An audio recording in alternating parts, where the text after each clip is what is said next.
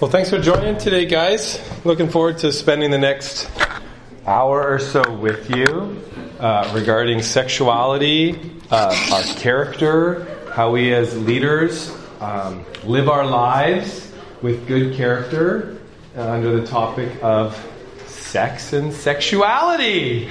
What a great topic! So, uh, yeah, the awkward, like, can I cheer for that? Can I cheer that sex is a good topic? Yeah.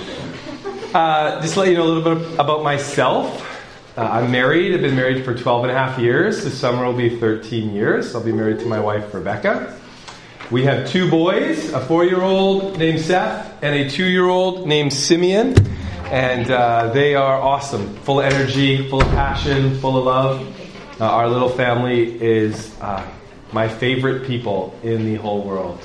Uh, there's nobody that I love more. There's nobody that frustrates me more. uh, there's nobody that makes me happier. Nobody that makes me sadder. All of that combined uh, into one little family dynamic. It's the best. My favorite people ever.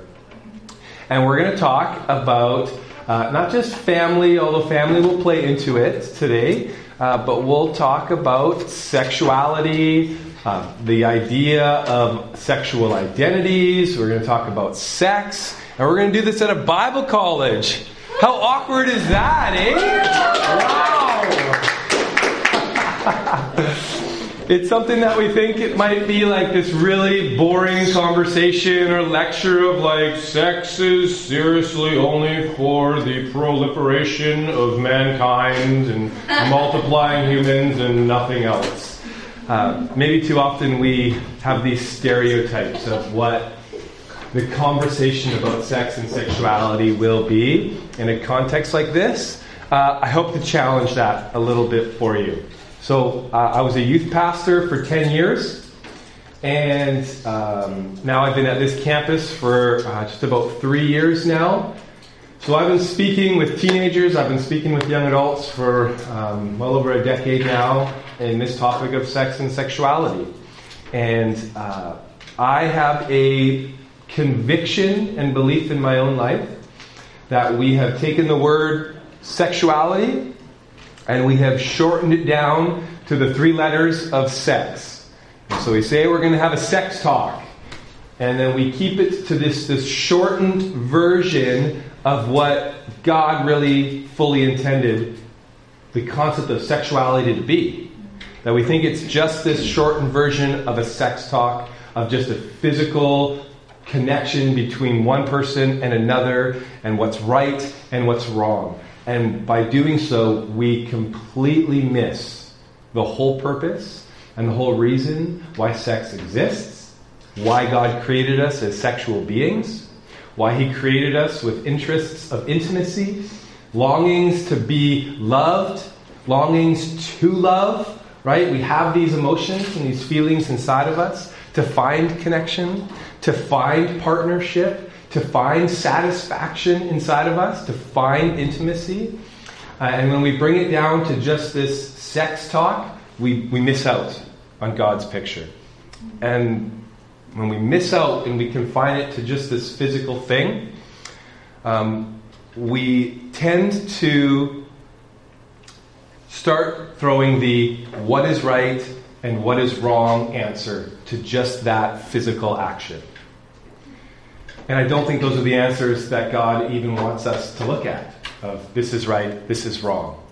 Um, often we can think the stereotype is thou shall not, thou shall not. And we look at sexuality and we look at sex as a negative thing, something that's wrong, that you should not do. Don't do it, it's wrong, it's bad. And yet, in my understanding, in my conviction, is it's a gift from God that He's given us and so, how could we call it bad?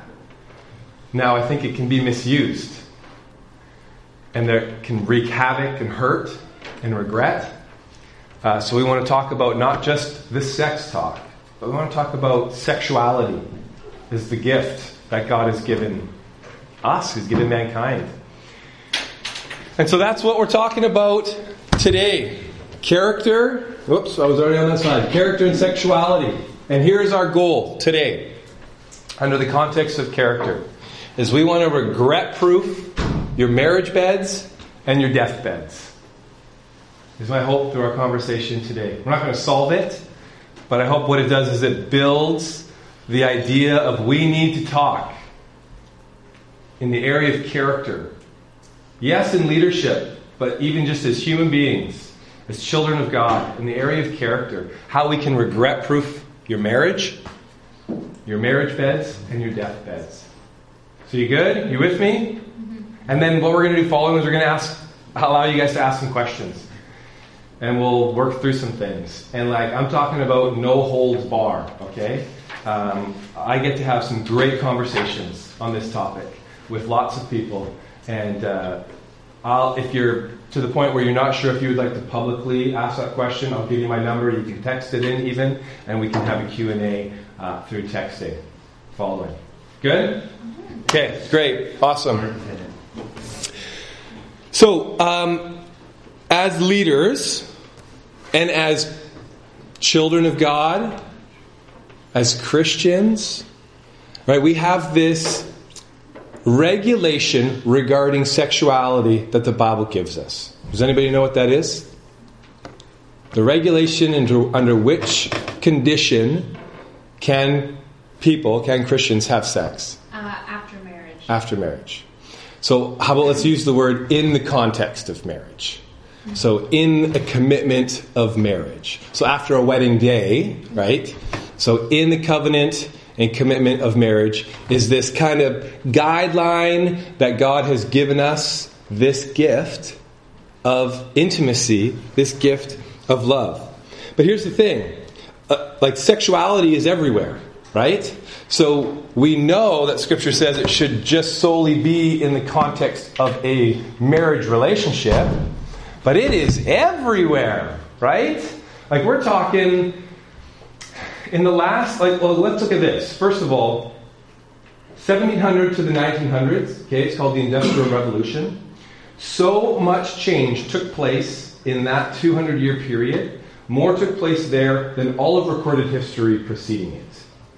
Now, in the last 30 years, with the proliferation of technology, in the last 30 years, more change has taken place globally in our society, in our cultures and contexts, than all of recorded history combined. In the last 30 years. And a huge reason is technology. Right? In regards to sexuality being everywhere, it used to be something that you had to go find. Like you had to go out and find it, whether if it was a relationship, whether it was a person, or whether if it was pornography. You had to go out and find it. You had to search for it and most often pay for it if it wasn't in the context of a relationship or marriage. Then it moved towards where it was like, well, it was just there. You didn't have to go find it, it was just around. Today, it's coming at us now, right? Like it's fighting to get our attention. Sexuality is everywhere. We see it in movies, we see it in Netflix. Did you know that 36% of all of the World Wide Web traffic and data is pornographic websites. 36%. That's more traffic, more data than Amazon, Netflix, and Twitter combined. Pornographic websites. That's not including hookup sites, casual encounter sites, Match.com, stuff like that. That's not including apps. Apps like Tinder, apps uh, uh, what are the other ones? Hinge is another one, right? There's a couple of them I got here. Um, Cupid, Happn. On Tinder alone, do you know on Tinder alone? And you guys know what Tinder is, I'm assuming, right? It's this hookup web or hookup app essentially, where you find people local um, to meet. That Tinder estimates that there's 1.6 uh, 1.6 billion swipes a day take place on the Tinder app alone. Isn't that staggering? There's stats that of the 36% of the internet that's pornographic websites, um, in teenagers in America, 13 and 14 year olds specific, uh, one out of three of them is to believe to be addicted to pornographic videos and streaming, watching up to 50 videos a week. And at one given moment, at any given time, it's estimated that 1.7 million videos, pornographic videos, are being streamed at any given moment. And so it's coming at us. Like it is, it is fighting to get our attention. And so, not just as leaders, but as human beings, as Christians, as children of God, how do we fight against this wave after wave of attack that's coming at us? How can we stand firm in our character? Great points that Kim made last night reflect all of what we're going to talk about today. Starts in the small little things. And we're to stand firm against the attacks that's coming at us. And the thing that I want to you understand, right, those are some negative stats regarding pornography, regarding hookup sites and, and apps and stuff like that, and the negativity that we can find in the proliferation of, of technology and its growing capacity of it. We can get so caught up to thinking that sex and sexuality is wrong. And we think, man, my feelings of wanting to be with somebody is bad. And we can think that. And we can think that our longing for intimacy is, is frowned upon. And I want you to know that's not the case. That's not what Scripture teaches. Scripture teaches us that those are actually like godly, given emotions and feelings used in the right context, satisfied in the right context. It's actually one of the greatest gifts that God has given us. And the reason, and not just the act of, but sexuality in, in a whole, the reason why I think it's one of the greatest gifts that God has given us is because understanding sexuality in its whole, it's actually a picture of the gospel. It's a picture of Jesus, which is weird to think, right? what? Sex and Jesus go together? Like, how does that work? Right? This gift that God gave to man and in Genesis, right, the context in which he gives it, that a man would leave his mother and his father and be united with his wife, and the two shall become one. It's this picture of this groom and this bridegroom coming together, which is the gospel. It's the picture of Jesus coming after his bride, his church, leaving his father so that he may be with his bride. Now, again, one day he will return, second time round. And Revelations talks all about it being a wedding and a banquet, that the bride and the bridegroom will be together again. So it's a picture of the gospel of what sex and sexuality is. And so often we think, oh man, all this talk about sex outside of marriage, what we see on the internet and hear about what goes on in our circles of influences. We think it's bad and it's wrong and we shouldn't do it. There's an element of truth to that, but it's twisted to the true answer of what God wants you to hear today. Because let's be honest, we all have sex drives. And the problem isn't having a sex drive. The problem is letting sex drive, is the problem.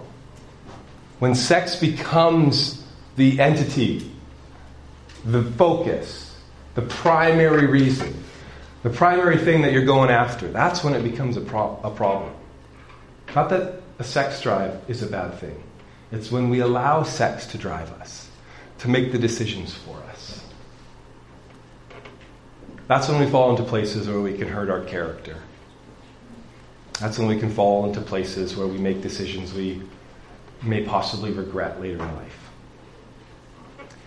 And I know um, with working with youth ministry for 10 years, um, the stats and the reality of what uh, it means being in a group of this size and who have had experiences, whether it be physical with another person or online with pornography or multiple other opportunities, um, there's a high percent that many have.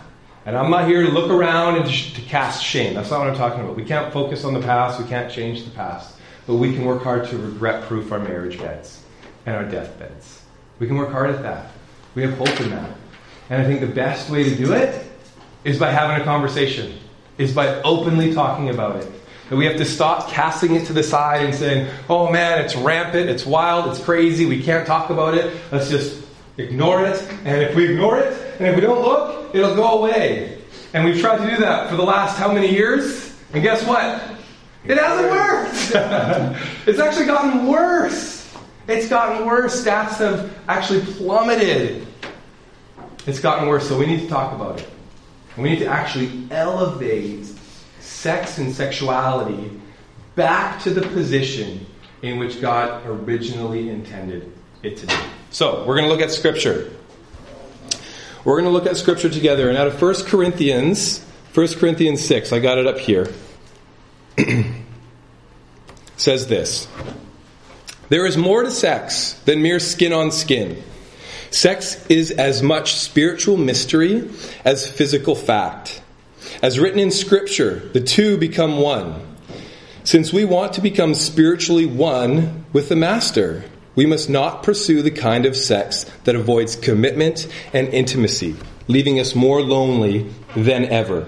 The kind of sex that can never become one. There is a sense in which sexual sins are different from all others. In sexual sin, we violate the sacredness of our own bodies. These bodies that were made for God given and God modeled love, for becoming one with another. Or didn't you realize that your body is a sacred place, the place of the Holy Spirit? Don't you see that you can't live however you please, squandering what God paid such a high price for? The physical part of you is not some piece of property belonging to the spiritual part of you. God owns the whole works. So let people see God in and through your body. So 1 Corinthians 6, 16 to 20. That's out of the message translation. And the reason why I went with the message translation, I don't usually preach out of it, uh, but because of the line, sex is more than mere skin on skin, is what landed it for me. We get so caught up thinking that sex is just this physical act. And our culture, right, looks at it as like, oh, it's just sex, right? Like you, you get hungry, you eat. You get in the mood, you go for it, right? like that's just the way our culture looks at it. Uh, and I never grew up in the church. I never grew up in a church context. And so my family's culture dynamics was that. That's what I grew up in. And it wasn't until I gave my life to the Lord that I understood more what God's gift and purpose and intent of sex and sexuality really is. It's more than just mere skin on skin. So in this passage, so in this passage, Paul is writing to the church in Corinth. And Corinth is uh, an ancient world and a city that was roughly about the size of Abbotsford. About 100,000 people lived in the city of Corinth. And uh, it was a, in that time, that's a highly populated city. Like Rome was a million, and Rome was like the Mecca at the time. And so 100,000 people, highly populated, uh, lots of people coming in, roads coming in and out, lots of trade, lots of travel. It was a place that people didn't really uh, grow up there, they moved there. They were never born there, they, were, they moved there, right? Uh, it was known also for its passion. It was young, professional people who were passionate, who were energetic, uh, and who were sexually charged. Uh, there's a city that we can think of in the U.S. Pacific, which is known as the place you go to for passionate experiences. Uh, Corinth was uh, known just like that. Uh, it actually is one of the places where there was the temple of worship for the god Aphrodite. Have you heard that goddess name before? Okay, so that is known as the sex goddess, Aphrodite. Uh, so we get the term aphrodisiacs, right? You hear around Valentine's Day, strawberries, chocolate, stuff like that. Okay, that's where it all derives from. And this goddess, Aphrodite, there was this temple in city of Corinth that was up on this bluff, up on this hillside, that there were women who lived up on this temple area. And there was about a thousand prostitutes, they were known as prostitutes, that lived up there. And during the day, they would survey the town. People would worship the goddess of Aphrodite. And then the, the prostitutes would come down and they would meet with men. And that was the way that they were worshiping this god, goddess. And then they would go back up to the hill. Crazy, right? A thousand prostitutes. And we think, man, that's crazy. That's a lot. But is it really all that different than what we have today? There's well more than a thousand pornographic videos, a thousand pornographic websites. And the culture was it's just normal. If you're hungry, you eat. If you get in the mood, you go for it, right? Like Paul actually had to tell this is this is wild. Paul actually had to tell the church in Corinth for people to not actually sleep with their father's wife. Now, not their mother, it would have been their stepmother, but he had to tell them. And they probably were like, What? Like, you can't? Like, they, they were so far over on this side of it that he had to explain to them what sex and sexuality was. And so he went in there and he didn't say, This is wrong, don't do it, this is wrong, this is bad. And he didn't come in harping and getting angry and telling people to stop because. No, he explained exactly what it was. And he explained that sex is neither pagan or perverted. Because we kind of put it in those two categories, don't we? That it's either worldly or it's perverted. That sex is actually neither. It's, it's God given. Now it has been twisted and misused. But in and of itself, it's actually God given. Sexuality is God given, therefore, it should be God governed as well, is my belief. If God gave it, and He gave instructions around it, those instructions are probably pretty good, right? The creator of it. So I think of when you go to uh, if, if, you're, you know, go to the hardware store and you pick up a chainsaw and you take the chainsaw out of the box, what is also inside the box? Instructions. Instructions. Because if you just gave some random person a chainsaw who had never seen one before, they would probably hurt themselves, right? Lesson learned. Or, yeah, lesson learned. right? Or, or hurt somebody else. It's like fire. Fire contained in its proper conduct, whether it's a, a candle or an element or a campfire, is great. It produces heat and it's wonderful. But allow it outside of that conduit and it can wreak havoc and pain and hurt in people's lives. And so, uh, sexuality is God given and ought to be God governed. And like Paul said in that scripture, that it's different. it's different than all others, right? Because it's not just mere skin on skin. There's so much more to it. The, the, the, the physical side is not just a slave to the spiritual side, it's all encompassing all together. And I believe that your, your love life impacts all of your life. All of it. It, it's not just a hookup, it's not just a video, it's not just a moment, it's not just a text message. That your love life impacts all of your life.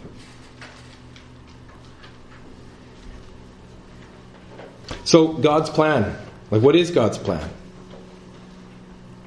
What's His plan for us? The purpose of it. So, sex is given to Adam, who was alone by himself. And God realized that there was no partner suitable for him. So he gave him a wife. The two shall become one. They'll be united together as one. And Jesus later said, Let no man separate. He quoted Genesis, uh, Let no man separate. Paul, in our passage that we read, also quoted Genesis, that two shall become one. The purpose and intent of sex and sexuality is that when two people come together, that it is a commitment. It's actually a seal, a sign of their commitment that they've made to one another. This isn't just like by words. This isn't just physical. This is so much more to it. Have you heard of the um, chemical oxytocin? Anybody ever heard of oxytocin? Okay, so oxytocin is a chemical that is released into our bodies in certain times in moments of affection, in moments of feeling. It's also known as the love drug, right? That feeling where someone shows interest in you and you have all these like goosey bump feelings and you feel like your blood is just like going through you and it's all like loopy. It literally is. Like it's actually happening, right? This oxytocin is being released into your brain and into your bloodstream, and it gives you these like lovey, wonderful feelings. it's actually a thing that God created intently and on purpose for us. So, when a man and a woman are together and they're having a passionate time together, oxytocin is released through both of their brains into their bloodstream, throughout their bodies. And what it is, is it's a bonding mechanism that God has created in us. So that when a husband and a wife are together, that they're saying, I'm committed to you for the long haul. We're in this together. Our futures are going to be like this together the whole entire way. No matter what, I'm with you and you're with me. There's only two other times in our lives that oxytocin is released to the same amount, doled out to the same amount is that of, um, of two people being together intimately. And it's when a baby is born, mother gives birth to her baby, and when she's breastfeeding. Men, we don't get anything else, unfortunately. Women, you're lucky. Well, I shouldn't say you're lucky. yeah.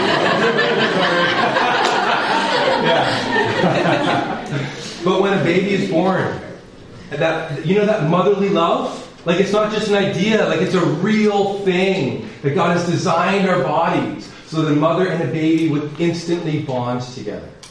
And when a mother is breastfeeding their child, that there's this bond, this chemical reaction in both them that is happening that bonds them together. And it's the same thing.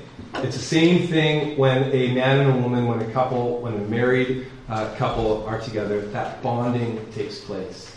It's not just physical. It's more than that. It's mental. It's emotional. It's spiritual. It's a gift that God has given mankind to show his love. Because we all have those desires and longings of intimacy. And God is giving us this gift, not so that that other person would be the person who satisfies me, now my life is complete and everything is all good. If we elevate it to that, which I think our world has, we get to a dangerous place. We're elevated to a place so that sexuality reveals truly God's desire to be close and intimate with us. Oxytocin, it's a great thing. But used in its wrong context, danger can happen. So, Adam, right? He was alone. God said it's not good for man to be alone. So, he created Eve, his wife, so they could be together, so they could bond, commit to one another. But when sex happens and that commitment isn't intended, that lifelong, we're in it for the long haul, right? That after the, the wedding vows, the promises, the oaths, the seal of the covenant, when that is not actually being taken place, when a physical act does happen, what happens is you lie to yourself. And you're lying to the other person. And we think that it's just skin on skin, but it's not. What happens is the thing that was given to cure us from loneliness, actually, when it's misused, it leaves us lonelier than ever. And it hurts. And then what happens is like a sticky note, a sticky note that gets used over and over and over and over and over again. It loses its stickiness. And often people feel so lonely that if then all of a sudden a relationship does come about, but yet they've abused this gift God has given them, they have a harder time actually getting into commitment, have a harder time sticking. Because the thing that was given for a cure for loneliness was misused and it's caused for more lonely, for to being more lonely.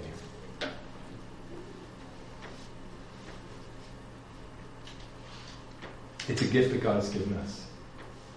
And as, as leaders in this room, it's our responsibility to talk about sex and sexuality and what it really is. And to get rid of the fear, even the shame. Because if we just keep hiding it all or hiding from it and not actually talking about it, there won't be healing there, there, there won't be change. We'll continue to go on the trajectory that we've seen our culture and society go into. And so we as leaders need to talk about it. We as leaders need to be open about it, about our own faults, experiences, and victories. Because I believe that Jesus is one that heals. I believe he can heal any past experience. I, can, he, I believe he can redeem anything. And he, he creates us new, he makes us new. But when that decision is, is made, when we confess and we're healed and made new, then now, in the sense of, of character, we have the opportunity to not let sex drive. We can talk about it and elevate it to this place of respect and honor that it ought to be. And give that same picture, like Paul did, to others. But like I think of like, uh, this is a terrible analogy, so I'm going to use it anyways. Um, like things that you like love so much and respect so much that you got to care with such like like care, right? Like like fine china, right? You can't you can't break it. You got to hold it with such delicacy. Um, grandparents. I don't like using grandparents in the context of sex because that's gross. But but grandparents, what do you do when you see your grandparents? You hug them a little bit lighter, but with so much love and compassion and care because you know how much they mean to you. And that concept of, of taking care of something that's very delicate is what I believe God desires us to look at sex and sexuality. Is to hold it with such delicacy, with such respect and such honor uh, that, I, that I then don't believe we'll misuse it.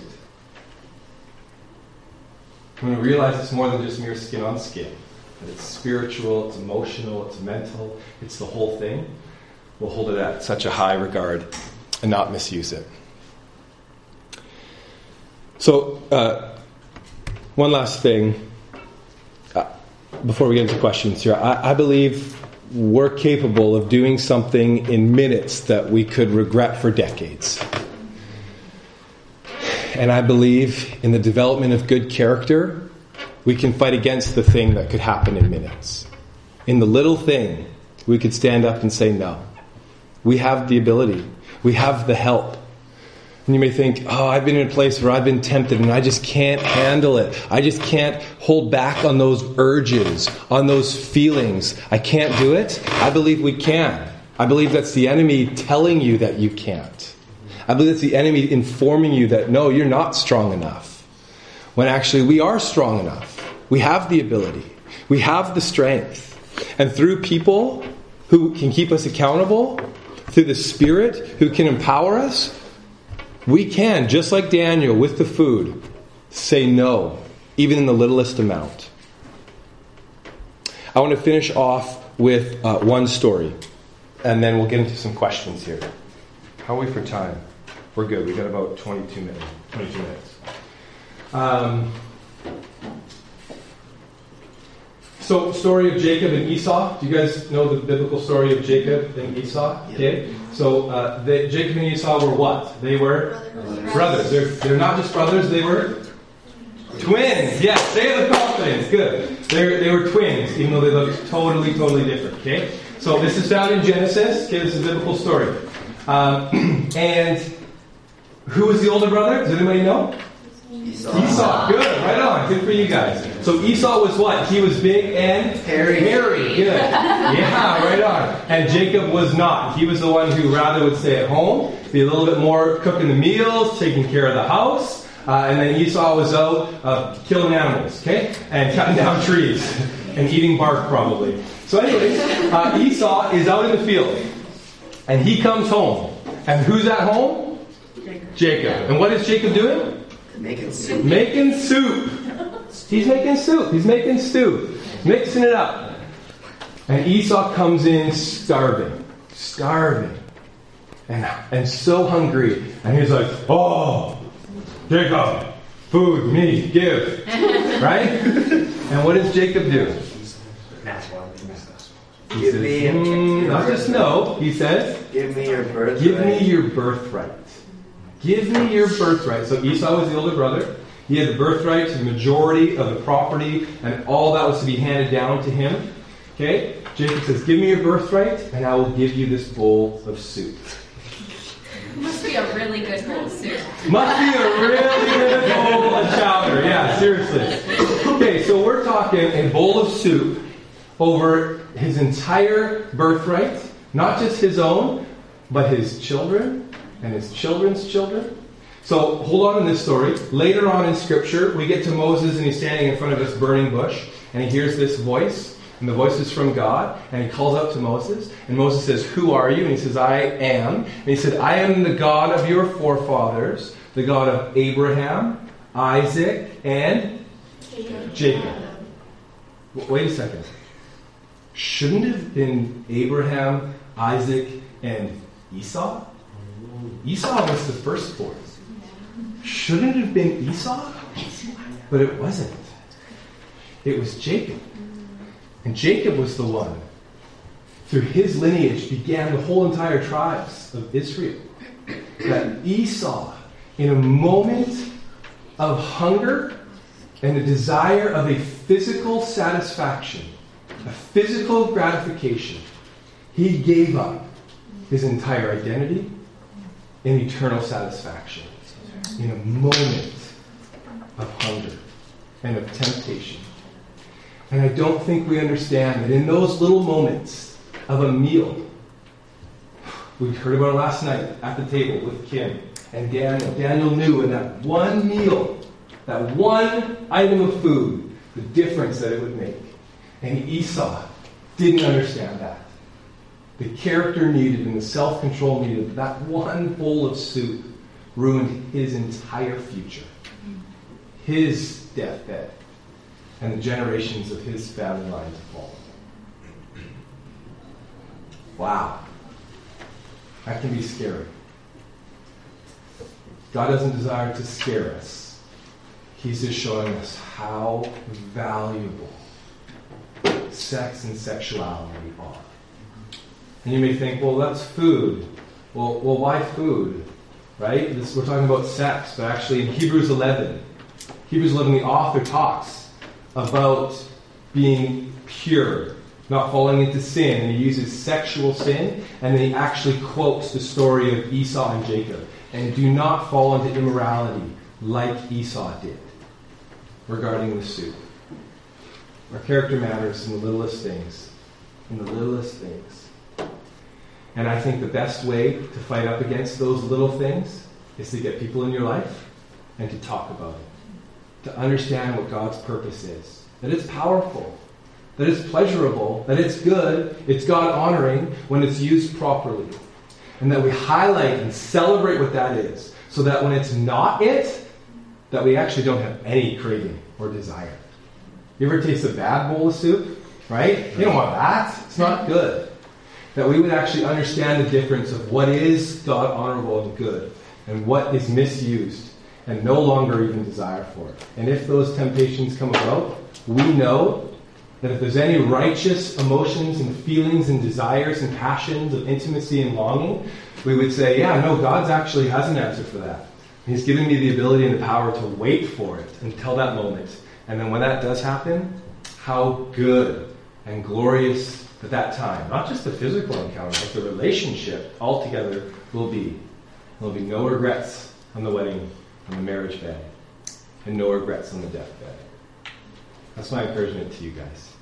Now, I'd love to talk about some questions. If you would like to ask some questions and you feel confident enough to just throw them out, wonderful. Uh, power to you by all means. If you don't, uh, I can put up my uh, cell phone number here. Okay?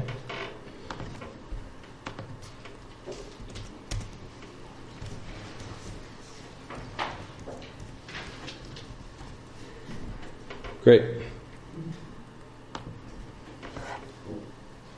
There.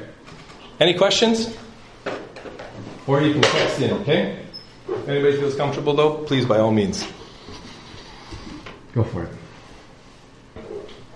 We'll go for a couple minutes and then we'll let you go on break. I know it can be real awkward, can it? Just talk about sex and then it's super silent. What do you do? Where do you look? It's like, ah. yeah. Um, so let's say let's take like an example of someone before salvation salvation who was sexually Mhm. active with different people, and then they come to God. Um, does God like redeem like that sexual morality, or is that? Yeah, great question. So I think of Paul in this situation where he's writing to the church in Corinth. These are new believers uh, that are in Corinth that were still acting out in their sexuality because that was the way of the culture. And he came into the into there and said, "Well, hold on a second, guys. This isn't how we're to do it. It's not just physical, right? It's more than mere skin on skin. It's spiritual. It's everything." Uh, so absolutely, God can redeem. 100% do I believe that God can redeem. Uh, he creates us new. Um, that he can rewire our, our guilt, our shame, to being that of conviction. And conviction is a good thing. Conviction actually can draw us closer to God. Shame and guilt and condemnation pushes us away from God. And so he actually brings it to a place of like, wow, I want to confess. I actually want to confess and repent because I know that he's going to renew me and, and, and call me, well, scripture says that Christ looks down at his church, his saved, as pure, spotless, and without blemish. Aren't those great words? Pure, spotless, and without blemish. He looks at his church, his bride. So, absolutely. Great question. Caleb. Something I've asked before is what if it's what if it's with somebody that like I know I'm gonna marry? Or what if I hmm. only am with one person and then we end up getting married anyway? Great question. Yeah. Yeah, you know what? Um, I can understand why that thinking would come about. Uh, but my encouragement would be in that moment is uh, you owe it to yourself to not. Like, if, if this person really is the one, the respect and the honor to give to that person into waiting is a better gift than going ahead and physically having sex. Um, because you also never know what's going to happen, right? Um, and, and, the way that God has given it uh, and governed it and, and desires us to live within it, He knows what's best for us. He knows that it's when it's in the commitment, it's all good. When it's in the commitment and in the covenant, that it is the best. Whether it's still that same person prior to that commitment, you actually haven't given that oath. And so the, the bonding mechanism isn't a true promise because no oath has actually been given. Does that make sense? Someone say no? I can, I can go further on it. You good? Okay. Um, if someone had a history of struggling with pornography just in a culture that's so immersed Mhm. in, like you said, it's everywhere, Yeah. what would be good strategies to avoid temptation in Yeah. This is this is one that everybody needs to know. So imagine being like a new Christian in Corinth, right? Hanging out with all your buddies, sitting around having a meal, and uh, it was cultural to like afterwards everybody gets up and we're all going to the bedroom together. Imagine being that like Christian now in that circle, right? To be like, uh, can we play like Ticket to Ride or something instead? right? Like, well, what do you do? What do you do when it's coming at you constantly? So, um, Scripture says, now hear me out fully on this one. Scripture says that if your right hand is causing you to stumble, that you should what? Cut it off. Cut it off. Now, I'm not telling anybody to cut their hands off, okay? Okay? Here's my entire thing plan.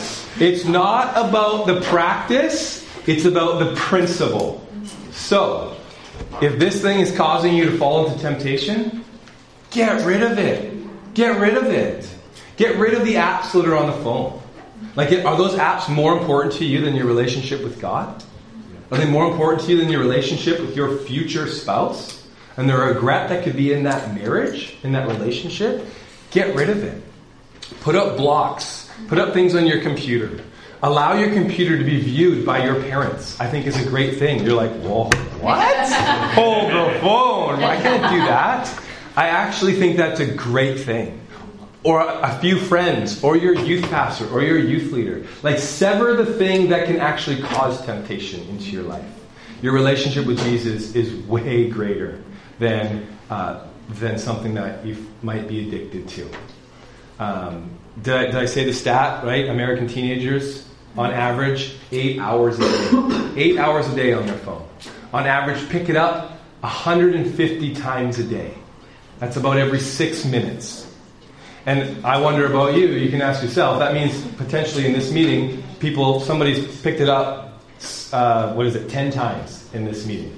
Have you looked at your phone maybe around eight times since you've been in here? And if so, you're the average. I know, it's scary.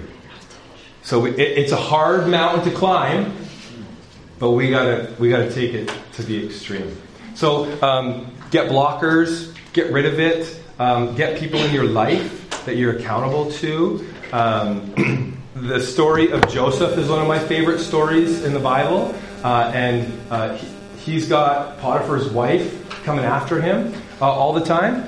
Was it Potiphar's wife? Right? Yeah, Potiphar's wife. Thank you. And uh, um, she's like all interested in him. And then when it was like the two of them together in one room, what did Joseph do? She's trying to take off his like clothes. He like gets up and he like literally runs out of the room as this woman is coming after him. And so I always said, like in a moment of temptation, the best thing to do is to get up and get out. Wherever you're at, whatever room, whatever environment you're in, just get up and get out of it. Run like crazy. Does that help at all? And get people in your life. Get people in your life.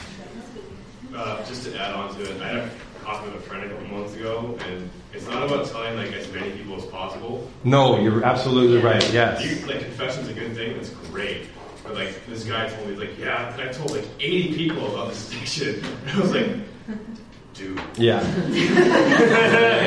it is like it's not about telling as many people as possible. It's about telling who's strategic. Yeah. Who is strategic in your life that can step into you and lead you and guide you through these struggles and help you. That's very good. So can I elaborate on that? Two people, your pastor and one other, maybe three.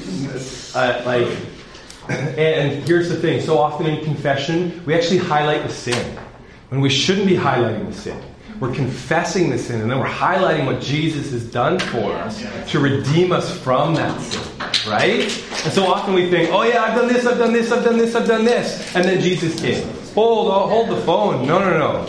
Yeah, I was broken and sinful and wretched, but oh my goodness, what has Jesus done? He has saved me and sanctified me and made me new. We need to highlight that, not our sin. Okay? I have Sorry. a question. Oh, No, go ahead first. okay. Um, I have a question that kind of goes back to the like if you're with one person, um, like one second. I'm gonna try to word Yep. this. I tried in my head. Yep. Um, like, what if like I don't, I don't word this. Like, if you've already made the commitment to somebody, um, like what counts as like. I find it's in, it's weird putting it in the like guidelines of like you've signed a marriage contract because like what if you and your partner have already like made the commitment to yourselves and God in a moment where you're like this is our commitment to one another and you don't have a big fancy marriage ceremony or you haven't like signed the you know like marriage certificate like I I just find that leaving it to like the eyes of the law kind of makes it I don't know, it just like makes it weird.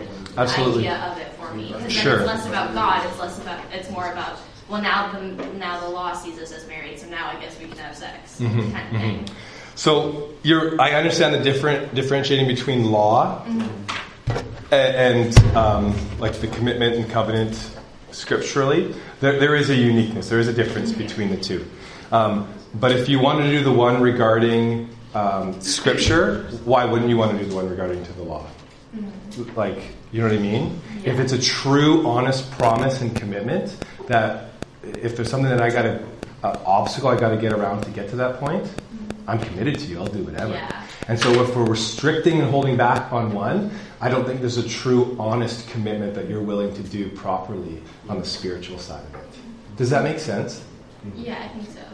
What would you say is like the difference then between like the God commitment and the, the Well, the God commitment is, is an oath that you're making to a person. Yeah. That person is making to you.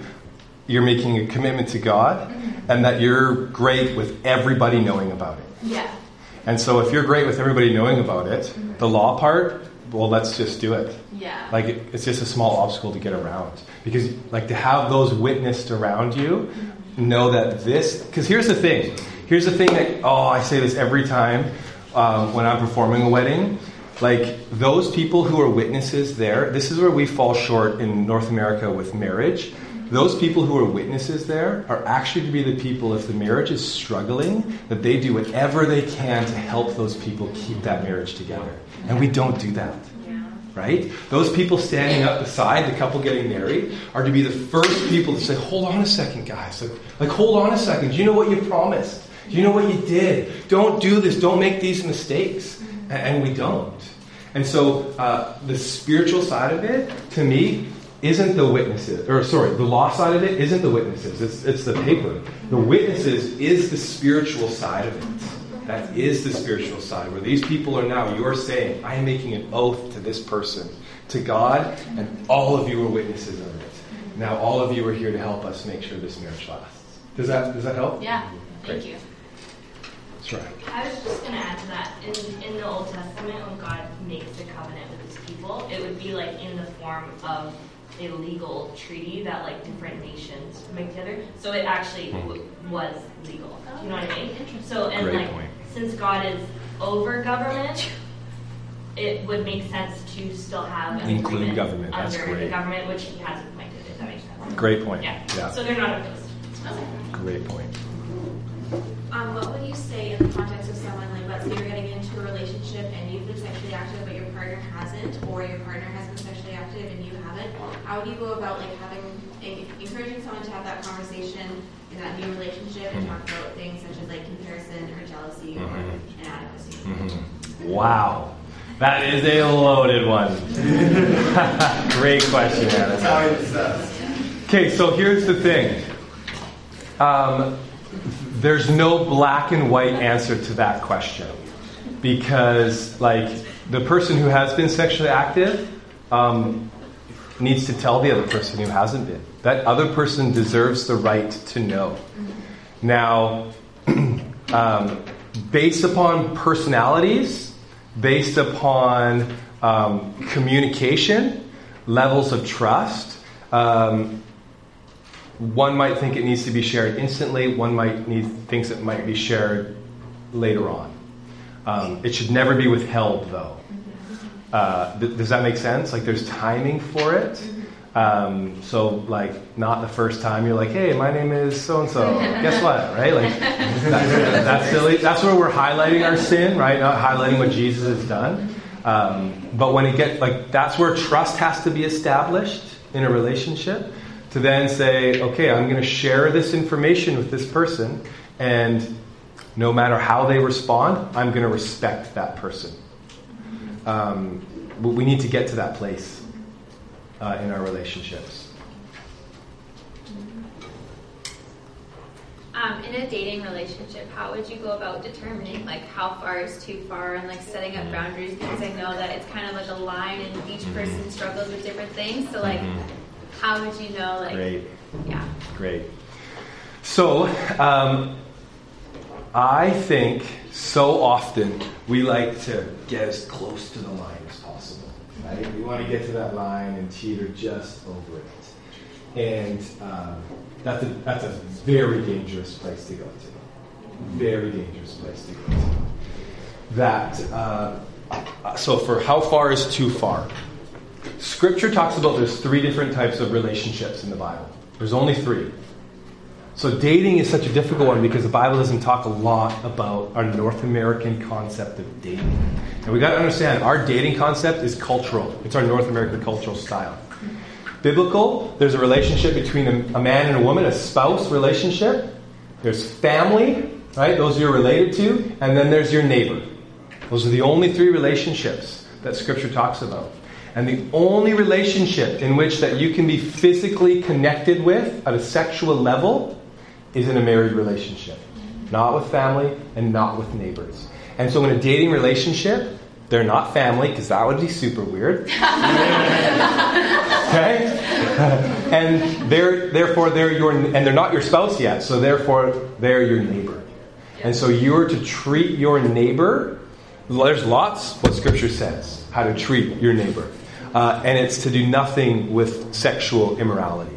And so, well, what's a sexual move? Can I kiss on the lips? Can I use my tongue? Can I go further? Right? Like these are legit thoughts that we have. So I think if it gets to a sexual emotion, a sexual feeling, a sexual trigger, you've gone too far. Now you're like, well, well, some people are like this, and then some people feel like they can go here and they haven't hit that sexual line. You're right. So that's why I think we should make a line.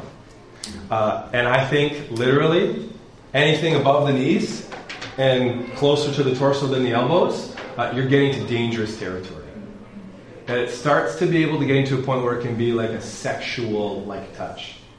And is it wrong to touch a shoulder? No, it's not wrong to touch a shoulder or a back. But you know the difference between what is a sexual touch and what is just a touch. And we say, oh, we don't know, but we do know. And sure, is it wrong to touch? No, it's not. But why get close to the line where it would be wrong? And so uh, there's, I've, I've done lots of research and study. There's some that say like, like holding hands isn't even appropriate. I wouldn't go that far.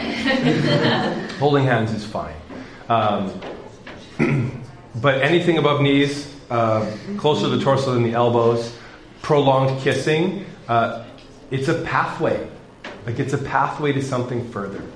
And it's, it's dangerous territory to get there. That would be like Esau, you know, super hungry and just just going like this, like just smelling the soup. Like you, like that's just that's going to be harder to say no to that soup, right? And so like yeah, so like don't wake the beast. Don't wake the sexual beast that is inside each of us. Um, we all have a sex drive. Don't let sex drive. Um, so honestly, uh, I think you should hold off for as long as you possibly can. Uh, until marriage, of course, but like in the physical, like little stuff, holding hands, kissing, like minimize it. Yes, you want it. Yes, you'll long for it. And those are good feelings. And God has an answer to those good feelings. And that's the marriage bed. That's the married relationship. He has it. And sure, it feels like eternity and so far away. It really isn't. And I know that's hard to comprehend and grasp. It is. But can I tell you, the regret proof of it, when you're in that relationship where you don't have that regret, oh my goodness, you sense and you understand true intimacy and longing and God's desire to be near to us better than ever before. So it's so worth it. And if we elevate sexuality to what it really is, that question, how far is too far, we won't even want to tiptoe that line because we want to respect that so, so, so much. Does that help at all? We're, uh, we're over time. Because our next one is starting at 3. So let me pray for you guys. Um, if you have any more questions about this and would like to talk, uh, I'm available uh, this weekend until you guys leave. But please talk to your youth leaders. Please talk to your youth pastors. They care about this. If you have Christian parents, ask them about sexuality. Okay? Don't say, I just want a sex talk. Nobody ever would. Uh, but go to your parents and, and talk about it. Literally, you can count your blessings for it. Let me pray for you. Heavenly Father, we thank you so much um, for this gift that you've given us. The gift that can cure us from loneliness. Uh, that's why you gave it. You gave it so that you reveal yourself to us, your love for your bride, the church. And so I want to pray for each person here in this room that you continue to reveal um, the true meaning and purpose and reason of sexuality, what sex is. Uh, that they would hold it in high regard. As your word says, a spiritual mystery. It's a sacred thing. That we would put it in that sacred category again. Uh, Lord, I also want to pray uh, for the empowerment of the Holy Spirit to be on every person here. Uh, that they would, with full confidence, know uh, that they have the power to withstand from temptation and to stand firm against these things, to have strong character, to even focus on the little things and know that those little things matter, that they would have the strength to resist, and knowing that in those moments um, you are glorified in such profound ways. Uh, pray for protection, for strength, for anointing, um, and for great accountability too in their lives. We pray this in your name. Amen. Amen. Thanks, guys, so much.